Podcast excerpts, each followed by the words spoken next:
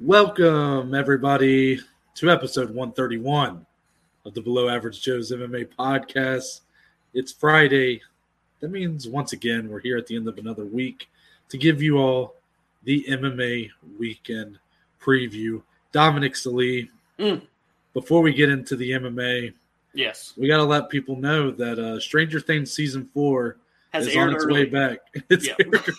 It's came a little early this year because, uh, and it's actually airing in Dominic's backyard. So, yes, Dominic, um, uh, how you doing? Would you like to explain to the viewers? I'm still not well. Um, so last night, I, I like to call myself the pool boy, I guess, of the family, as we know, we've documented this process of the family sure. pool. Sure, hundred uh, percent done. Hundred yeah, percent done. And, and I now I wish it wasn't um, because last night I was bored. You know, just hanging out. Just got done taking notes for the show. And I go up back to clean the pool, you know, get the leaves out because we got trees in the back yeah. and all that stuff. So, you know, I'm just doing what a good pool guy does. That's all. And, yeah. you know, there's a the skimmer is what they call it, where you, mm-hmm. you pull out the basket. That's where all the leaves are. They get sucked in so it doesn't keep the pool dirty. So I reach. Well, first off, I pull the lid. Spider the size of Alaska crawling around yeah, inside man. of there. That that was already a huge red flag. So, but before I reach down in there, I find the handy dandy hammer. I bring that over, whack the spider a few times, make sure I can get in safely. All right. So, well, unfortunately, actually, the spider just vanished. I don't really know what happened to it. I just know I connected with two clean shots of the hammer. You either pulverized it to where it was nothing, yes. or it somehow got away. Yes, exactly. Um, so I muster up enough might to then reach my hand deep into the depths and pull wow. out the basket, right? This freaks me out just that part. I'm really painting this picture here. And I look in because you have to go take it, dump the leaves out in the woods, you know. And there's this like blob. You guys ever seen the movie The Blob? Isn't that a movie from back in the day? Okay. Uh, to me, it looked like a, like a miniature version of The Dirty Bubble. Yeah, yes, that's a good, yes, that is the perfect example. So I'm like, what the hell is this thing? That That's to keep it on the lighter side of curse words that were going on in my yeah, head. Right. So I take the hammer again, I give a little poke, and I'm like, it's like a squishy, hard shell kind of thing. So then I, I flip it over again with the hammer. I'm, I ain't touching none of this stuff. And there's a little, little... little hand. I, you know what? I actually have photo documentation. The people on the audio platforms are like, what is going on here right now? Hold on. A literal I, mutant hand. I can't describe it good, so I'm just going to show this picture. Uh, this is graphic. Just, I don't know. Uh, if there's anyone out here that um that yeah. watches Animal Planet or anything, tell us what that is. That was in the skimmer basket. Uh, so long story short, I find that I shit myself a couple times. I end up being able to go dump it out, and I find out from my uncle that it was possibly a unborn baby mole that somehow got its way into the pool, which then would have floated its way into the skimmer and then into the basket. Which so, apparently baby uh, moles are born in, in blobs. Again, anyone can confirm this. Please do. um, so now I'm never swimming in the pool again until next year. Um, so, yeah, that was my night last night. It's much better tonight being in the studio. Noah, did you have any run-ins with any uh, creatures last night? No, I can't say I did, Dominic, okay. to be honest with you. Um, there's actually – well, you know what's – oh, actually, there. I guess there was a bit of a okay. something. Okay. So this is going to – this is kind of funny, actually, that this is coming up. So I have, you know, the two bar stools that I that I yes. threw. I threw a wad of hundreds at you. And yes, said, uh, your package give me, deal. Give me your furniture. Yes. So I have those two bar stools you gave me. So I sit one out on, I don't know what to call, like I call it like a porch, but like my. So whenever I talk about porch drinking, you guys, that's yes. that's at a different. That's not that's not at my apartment. That's at like a friend's house who has like an actual.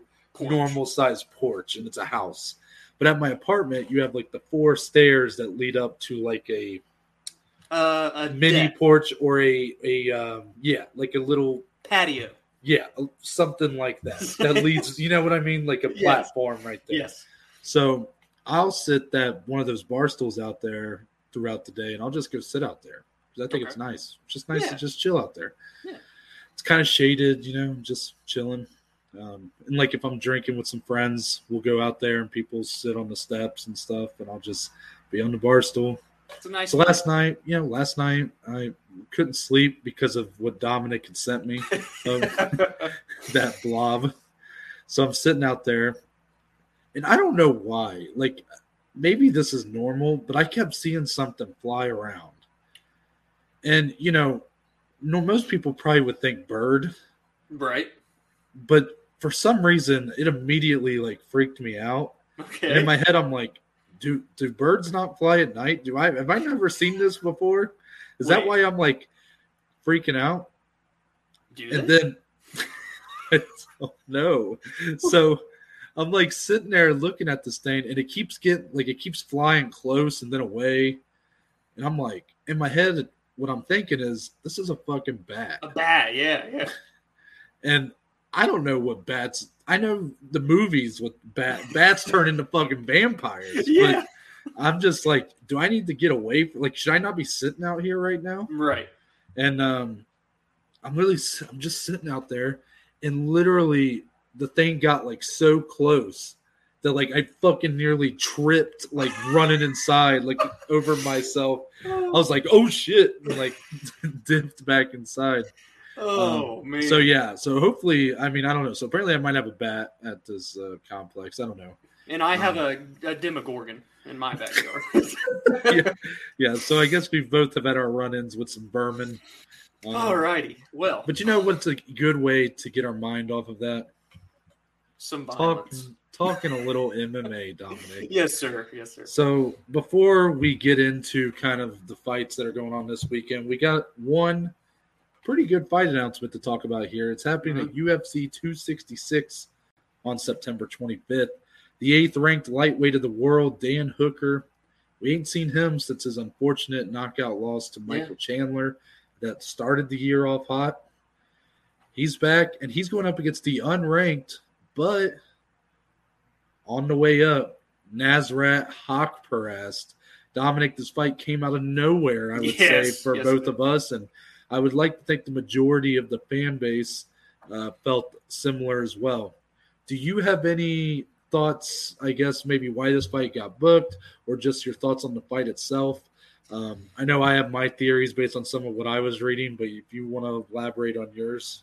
Uh, I'll let you go on like why you think the fight came about, and I'll mm-hmm. go with the stylistic matchup here. It's honestly pretty intriguing, but like you said, it's super random because you have a top ten guy in Dan Hooker. Pretty big name, really, for the lightweight division against a surging prospect that's not even ranked right now in Nasrat.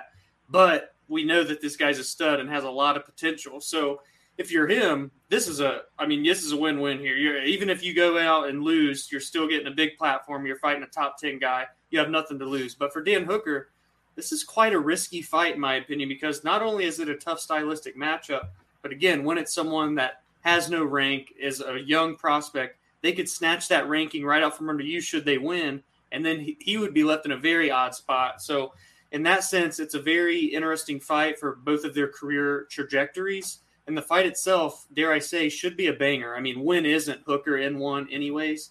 And it's a real tough test to see how good Nasrat really is.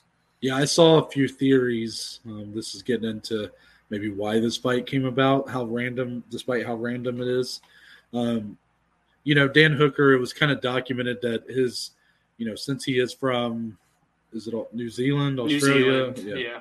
Um, the the quarantine period to, for one, go to the United States and then to then turn around and go back. Or was that fight, was that fight in Abu Dhabi? Yeah, it was. The last one was, yeah. Yeah, okay. But regardless, the quarantine period to go in and out of the country for New Zealand is pretty steep. Yeah. Um, even in comparison to w- what a lot of countries are doing, and uh, there's a lot of countries that are implementing that kind of stuff.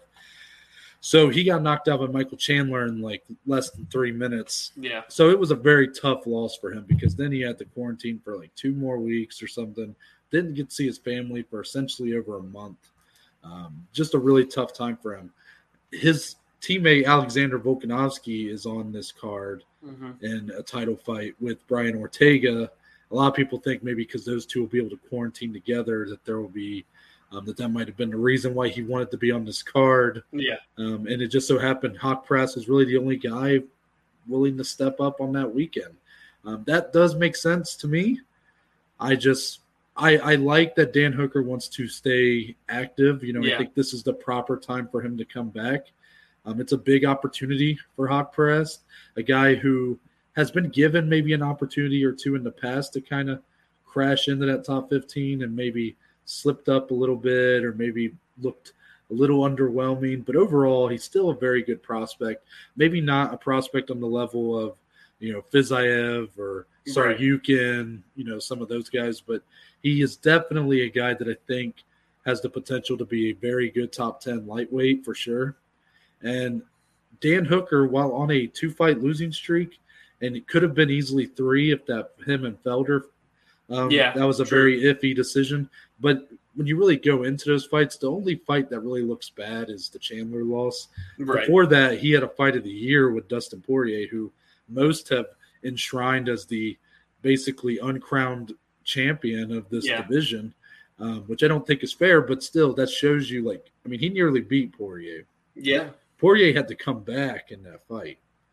And and then you go before that, the Felder fight was really good, even though I think you, you could go either way on those scorecards. I think more people probably think Felder won, but still, um, regardless, I liked the fight. Once I kind of, you know, let it simmer a little bit, yeah. but it was, it did feel very random mm-hmm. at first. And um, it is a risk for Hooker, but when you're on a two-fight losing streak and, you know, not a lot of those big fights you want aren't calling right now, you kind of right. need to go out there and, you know, this could be a blessing in disguise. If he can go out there and put on a awesome performance, then maybe a big fight will be in store for him in the future. Maybe a Tony Ferguson fight or someone like that.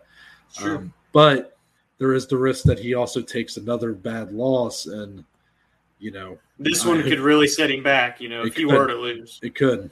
But uh, still like the fight.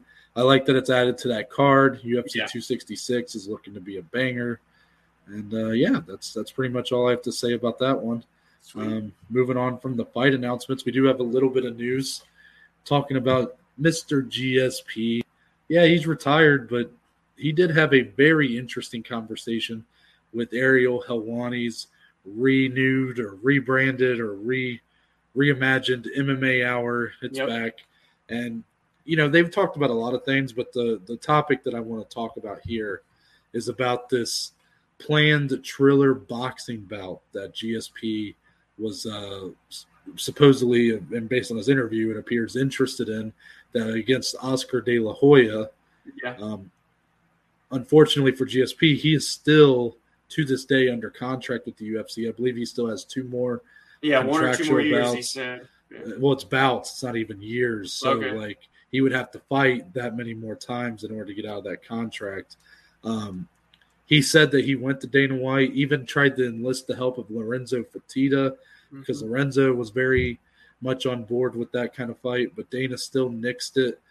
And, you know, even though we're talking about this, I almost look at this as being a bit of a non-story. Like, I saw some people, you know, anytime something negative about Dana White comes out, people just – like a herd, they just yeah go to it and shit on him. And, you know, I'm not saying the guy's perfect by any means, but here, like, I don't know what you guys are expecting. I mean, Dana White and Oscar De La Hoya's back and forth has been well documented. It's been in your, like, if you don't know about it, then I just don't think you've been paying attention because yeah. it's been on E S P N. Um, this goes all the way back to when McGregor and Mayweather had their boxing bout, and De La Hoya called it like a disgrace to the sport. Yeah. And, you know, Dana has called him a lot of names, and De La Hoya has said a lot of things back. De La Hoya was the one that uh, the promoter in charge of the trilogy bout between yeah. Chuck Liddell and Tito Ortiz, so there was a lot of bad blood there. It's not a good relationship. So for anybody who would think that Dana, no matter what he no matter what his relationship with G S P is, no matter how good or how bad it is, that he would be willing to help Oscar De La Hoya either, one, get a nice payday, or two, potentially give him a chance to beat yeah. his, one of his, if not his best fighter of all time. You guys are crazy. It just won't yeah. happen. What do you think, Dom?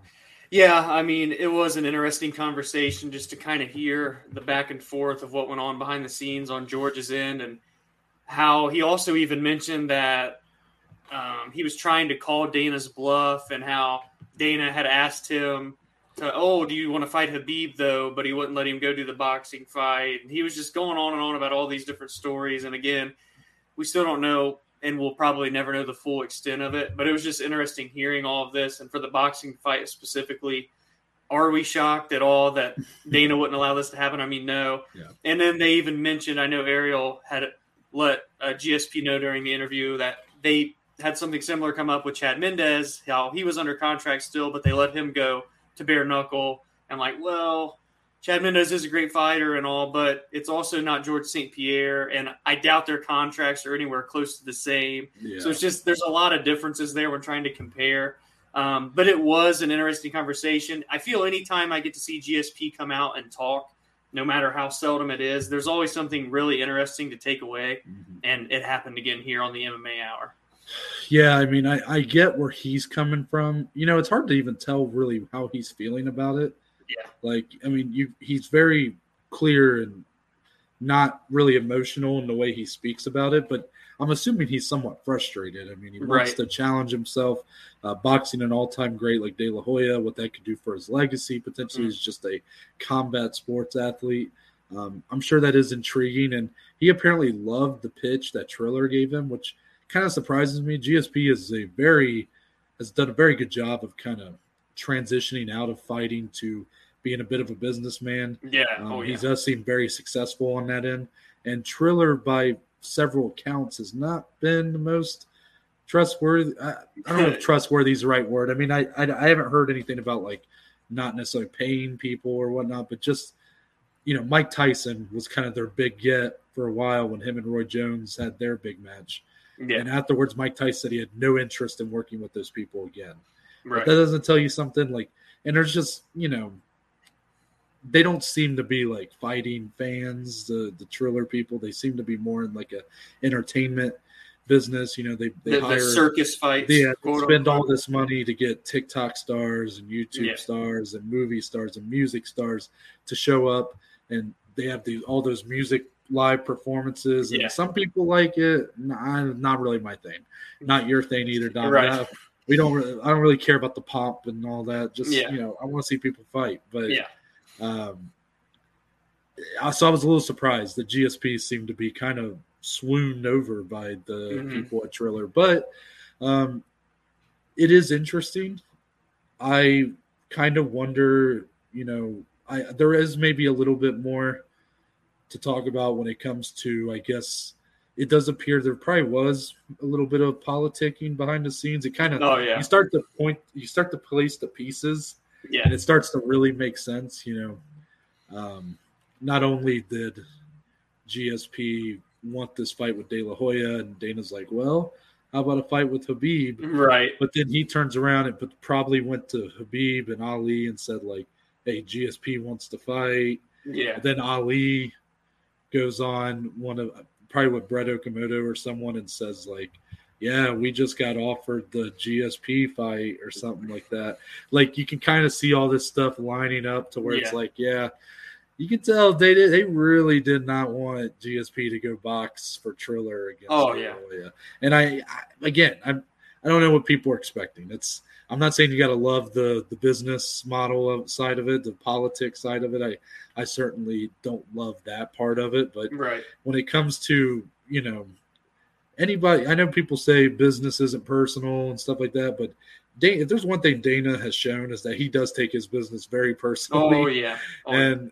because of that, um, there was no chance that this was going to happen, especially not going to happen where Dana doesn't get a piece of anything involved. Yeah. Like, that was a big reason for why McGregor Mayweather happened. Because they were involved with it. Yeah. yeah. And, it, you know, it's just, I think it's a bit of a non-story, but still worth talking about at the same time. Like, I think the actual outrage, while I haven't seen as much as a lot of Dana stories, um, it's still enough to where it was like, okay, let's clear the air.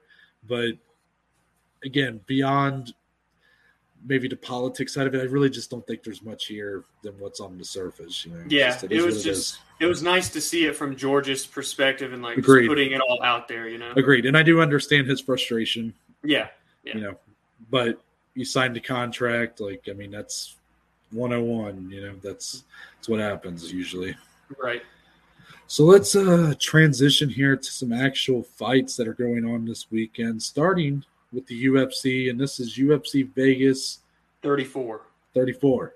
Yes. We got an interesting headliner here because as the headliner, as the, the headline yeah. uh, states, middling middleweights look for bounce backs, and that's because number three ranked Jared Cannonier goes up against the number nine ranked Kelvin Gastelum.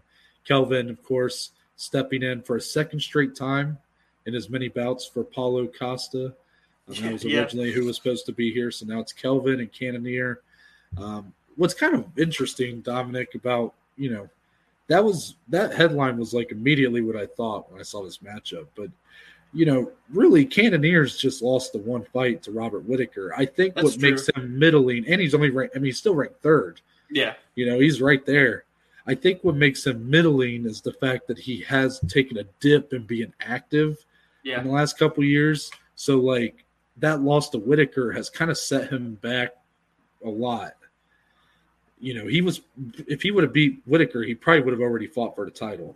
Yeah, oh, one hundred percent. I mean, we knew that from Adesanya. He's like, if you yeah. go out and beat him, I want you. I, that's who Izzy wanted would, to fight. He would have beat him – he or he not beat – he would have faced Adesanya rather than Blachowicz. That probably would have been the headliner of that card. Yeah. Which is kind of interesting, you know. In itself. Uh, but that's not what happened. And instead, he does lose pretty uh, somewhat decisively. Did have a bit of a, a rally in the third, but yeah. ultimately just too little too late. So now he's here with Gastelum, who Gastelum's had a bit of his own uh, journey since, you know, that fight of the freaking decade with Adesanya. Mm-hmm. Um, at, coming off that fight, he's not, it's not been great for him. Had back-to-back losses after that to Stephen Thompson, and then the weird one with Jack Hermanson. Yeah. Um, he did come back and beat Ian Heinisch, but, you know, that was a, a definite step back compared to those other guys. Yeah. And then when he went tried to go back up and face Robert Whitaker, again, short notice, Robert Whitaker put on an awesome performance. Yeah. A fight that Kelvin wasn't necessarily out of, but he was a, at least a step and a half behind every yeah. step of the way. So he's kind of just still right here, you know, middling. You know, yes. That's, that's, again, where this is.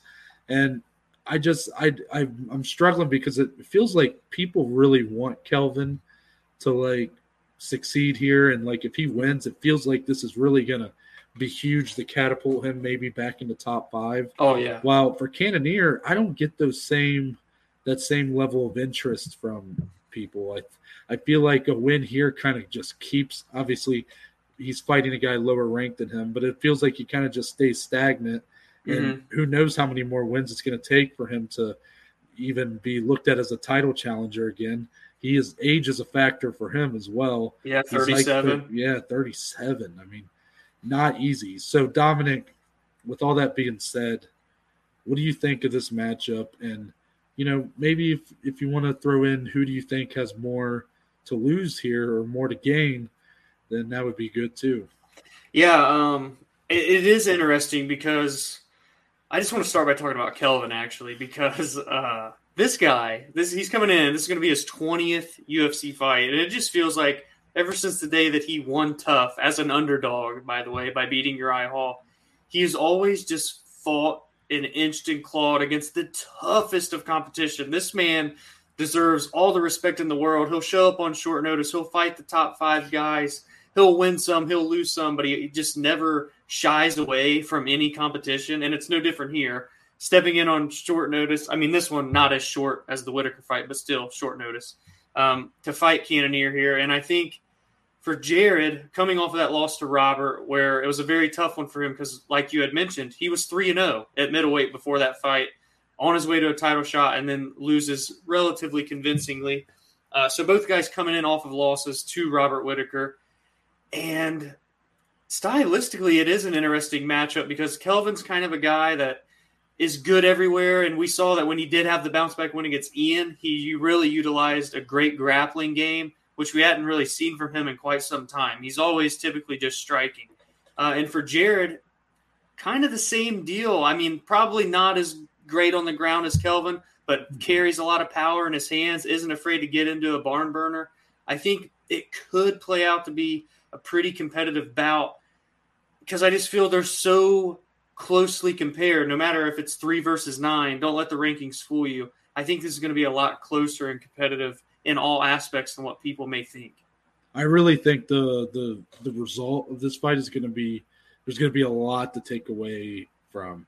You know, I think um, whether it's someone getting finished brutally or, mm-hmm. you know, you have a war of a fight or whatever it is, I think no matter the result here, it's not going to be like, eh, fight happened, nothing really to talk about. Like, I feel like both guys are clearly going to go in one direction or the other, yeah, depending on the result. And, yeah, I mean, when it comes to the actual style of the fight, Kelvin Gastelum has some great hand speed, mm-hmm. but Jared Cannonier is going to be the faster guy in terms of moving around the octagon. Kelvin is a bit flat-footed, a bit, yeah. you know, he does that. He's always had that kind of pudgy frame to him. Yeah. Um, so it'll be an interesting battle there in terms of speed, because if they get into a firefight, I like Kelvin's chances with his, um, with the, the speed of his hands, but his combinations. Yeah. Cannonier does carry power in his mm-hmm. hands. He's just. Cannonier is just going to be interesting to see how Kelvin looks to cut off it, if he'll be able to cut off the cage and things like that, because Cannonier is very shows a lot of movement early yeah. on, especially, and it kind of carried. You know, in the Whitaker fight, he did that for all three rounds, even after he'd been battered a little bit. So, um, yeah, I'm I'm looking to see how Kelvin will Kelvin maybe implement some grappling, look to take it down. I would slow, like to think try to slow down Cannonier a little bit, because Cannonier does kind of shoot out like a like a missile, you know. Um, but it is a good fight. It's a good headliner for this otherwise pretty unremarkable uh, card for the U F C. And um, you know, there are some. It does feel like a fight that matters, which is what you want. Yeah, and I'll be curious to see also too, just because it is the main event, how the five rounds will come into play. Because you'd like to think it would probably favor Gastelum, being that we've seen him go there, whether it's in a losing effort or not. He's always in the fight, no matter how long it goes. And for Jared, going to be kind of his first uh, potential shot at going to rounds four and five, should it go past the third. So um, that's just a whole other outlier that potentially weigh in one person's favor. So a lot of intangibles. The styles really clash very well in this one. I'm excited. Mm. Let's get into about a little lower on our main card for this one. This should be the co-main event, in my opinion, but it's not. Yeah. Our flyweights are being stepped on again, Dominic. Because, I can't wait but, for this one. But we're going to give them their respect here. This As is the always. Fight for us. Number three ranked Alexandre Pantoja and number six, Brandon Royval. Raw Dog is right. back. Oh. So, these two guys have great been fight. have had great – basically the whole last year has been great for them. I know Royval had a bit of a, you know, slip up with Moreno where shoulder popped out of place, yeah. and you know that sucked. But the fact that Royval had basically risen from literally unsigned to potential title shot challenger within yep. a few months, I think speaks a lot. And he still is right there, but Pantoja has been on a very impressive run ever since he had that pretty brutal loss to Perez last summer. The guys looked phenomenal. I mean, the fight with Manel Cape, that was... He looked so good. And, you know, I know Manel Cape has not had the best of runs in the U F C so far, but Manel Cape is still a very good fighter. Yes. And Pantoja neutralized him. That's the only way you can say it. Kind of neutered him yeah. in three rounds. And here, that's kind of what I'm... For Royval, I'm a little bit worried about. Royval is a much younger fighter, less experienced. Mm-hmm. And because of that... He does make mistakes sometimes. Um, you know, his record's not super clean because he gets to a lot of really fun fights, you know, a lot of wars. But a lot of that's because he doesn't fight smart sometimes. He right. he tends to kind of, if he hurts someone, he just looks to, like, pounce. You know, he's a he is a true fighter in the sense of sometimes he doesn't really use up here. He just kind of, yeah. he just uses the fist, you know. And it's worked really well for him in the U F C for the most part so far. The Moreno loss didn't have anything to do with that. That fight with Kai Kara-France was awesome. Mm-hmm. And that was a fight again where he got caught a few times by Kara-France and just was able to end up getting a submission victory. Here, Pantoja doesn't really play those games, man. He's a very smart fighter, very well equipped to go the distance. Yes. Um, I also no- haven't noticed Royval using a ton of leg kicks, which we've seen as a, something that could really hurt Pantoja. And so I don't think that's really going to be a factor here.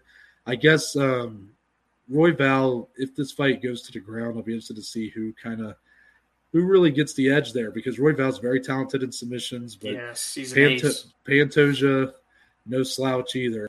And then when this fight's on the feet, I feel like I like Pantoja here. I think I his, te- his technical side is just a bit too educated, I think, for Royval, who likes to get into some brawls, you know, yes. from time to time, but I don't think he quite uh, can hold up in a tit for tat with a guy like Pantoja on the feet. What What are your thoughts here? And is the winner potentially looking at a title shot after this, Dominic? I think if it's Pantoja, I definitely think a title shot could be next. Uh, I know he's got some history with Moreno, and of course Royval does too. So it could potentially be uh, that way for either guy. Stylistically, you kind of hit the nail on the head. Where on the feet, I do lean toward Pantoja. I think just the way that he, the way he looked against Cape, I feel should be the game plan he wants against Raw Dog, because if he tries to go out and get into a firefight with Royval, while he could find success, it could also get pretty hairy because Royval is going to land shots too. Mm. If it is on the ground, I agree with you as well that it goes to Royval in that favor. So that makes this fight so much more interesting. And Pantoja has eight submissions of his own. Both these guys love to finish fights.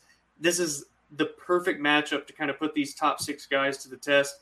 I love that Royval, you know, kind of gets rewarded with staying in the top five in terms of an opponent after his loss to Moreno. And then you just look at what Brandon has done since. So it just makes more sense for Royval anyways.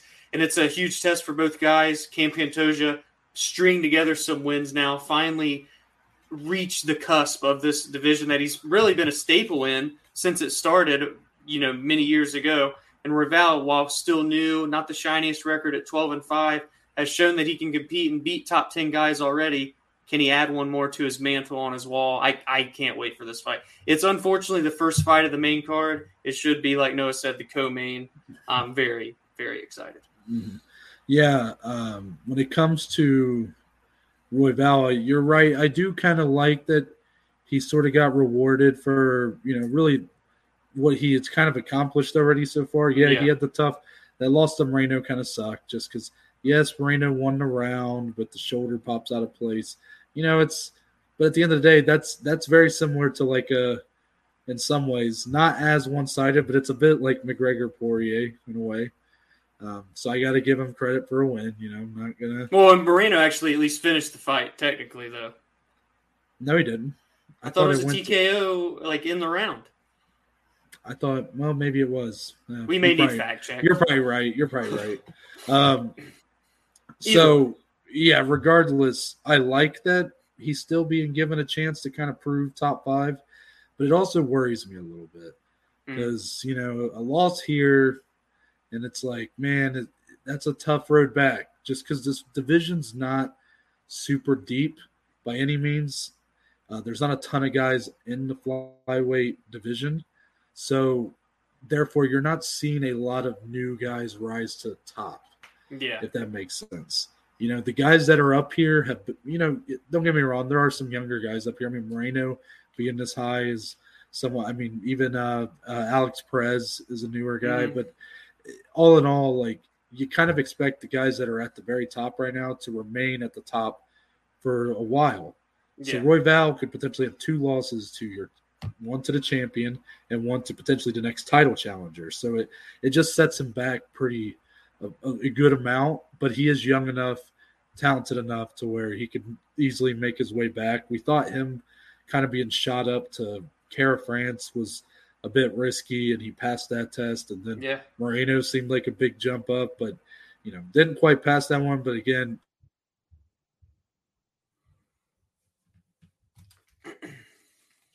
there was another. Regardless, I love the fight. That's all that really matters. I think it's going to be a fight that really steals the show here. opens up the main card, probably gonna be up there for fight of the night. I mean, it might be, it might not be a war, oh, yeah. but when Raw Dog gets involved, you just never know. So, um, you know, that's that's pretty much it for this fight, though.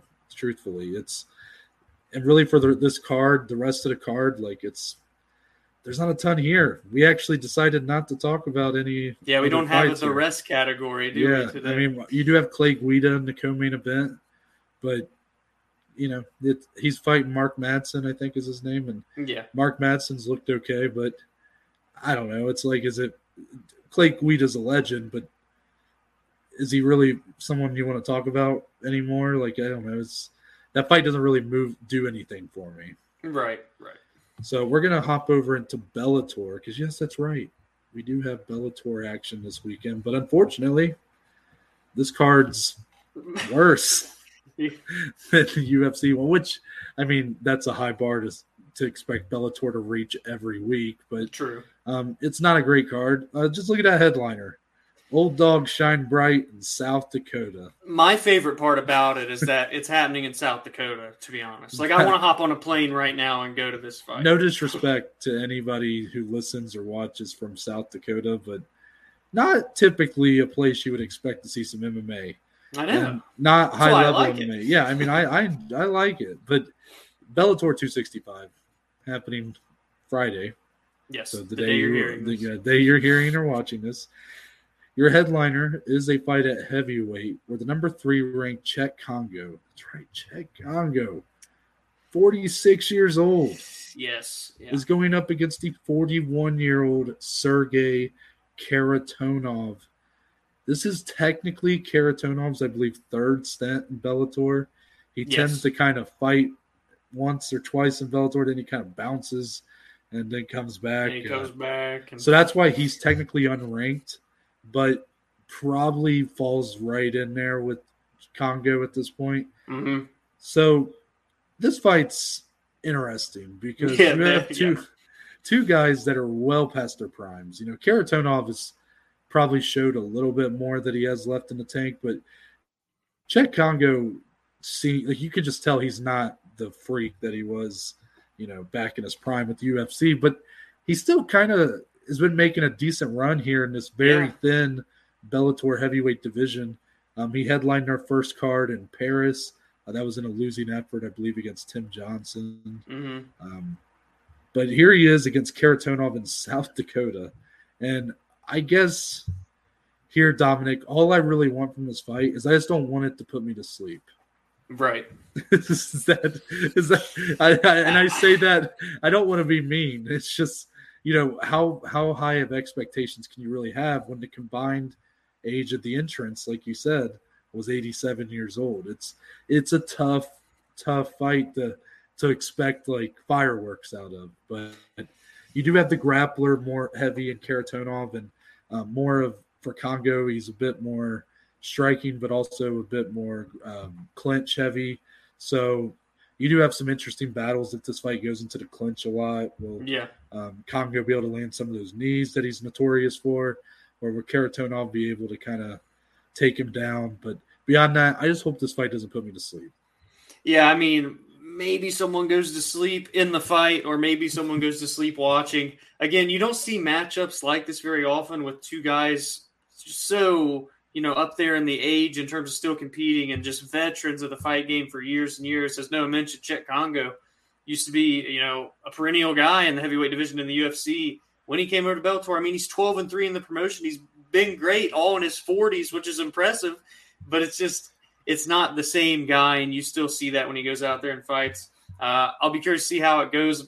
Also, being that it is a five-round main event, I would like to think it favors Kongo simply because he's been in a lot of drawn-out decisions, whereas Sergei, he's either going to finish you early or he's going to get finished. So it could very well go into Check's favor the longer the fight goes. We know he still has the power, so he can obviously land shots. Can Sergei land the takedowns and not only get the takedown, but can he hold a guy like Cheick Kongo down for a reasonable amount of time? So there's a couple fun intangibles to the fight.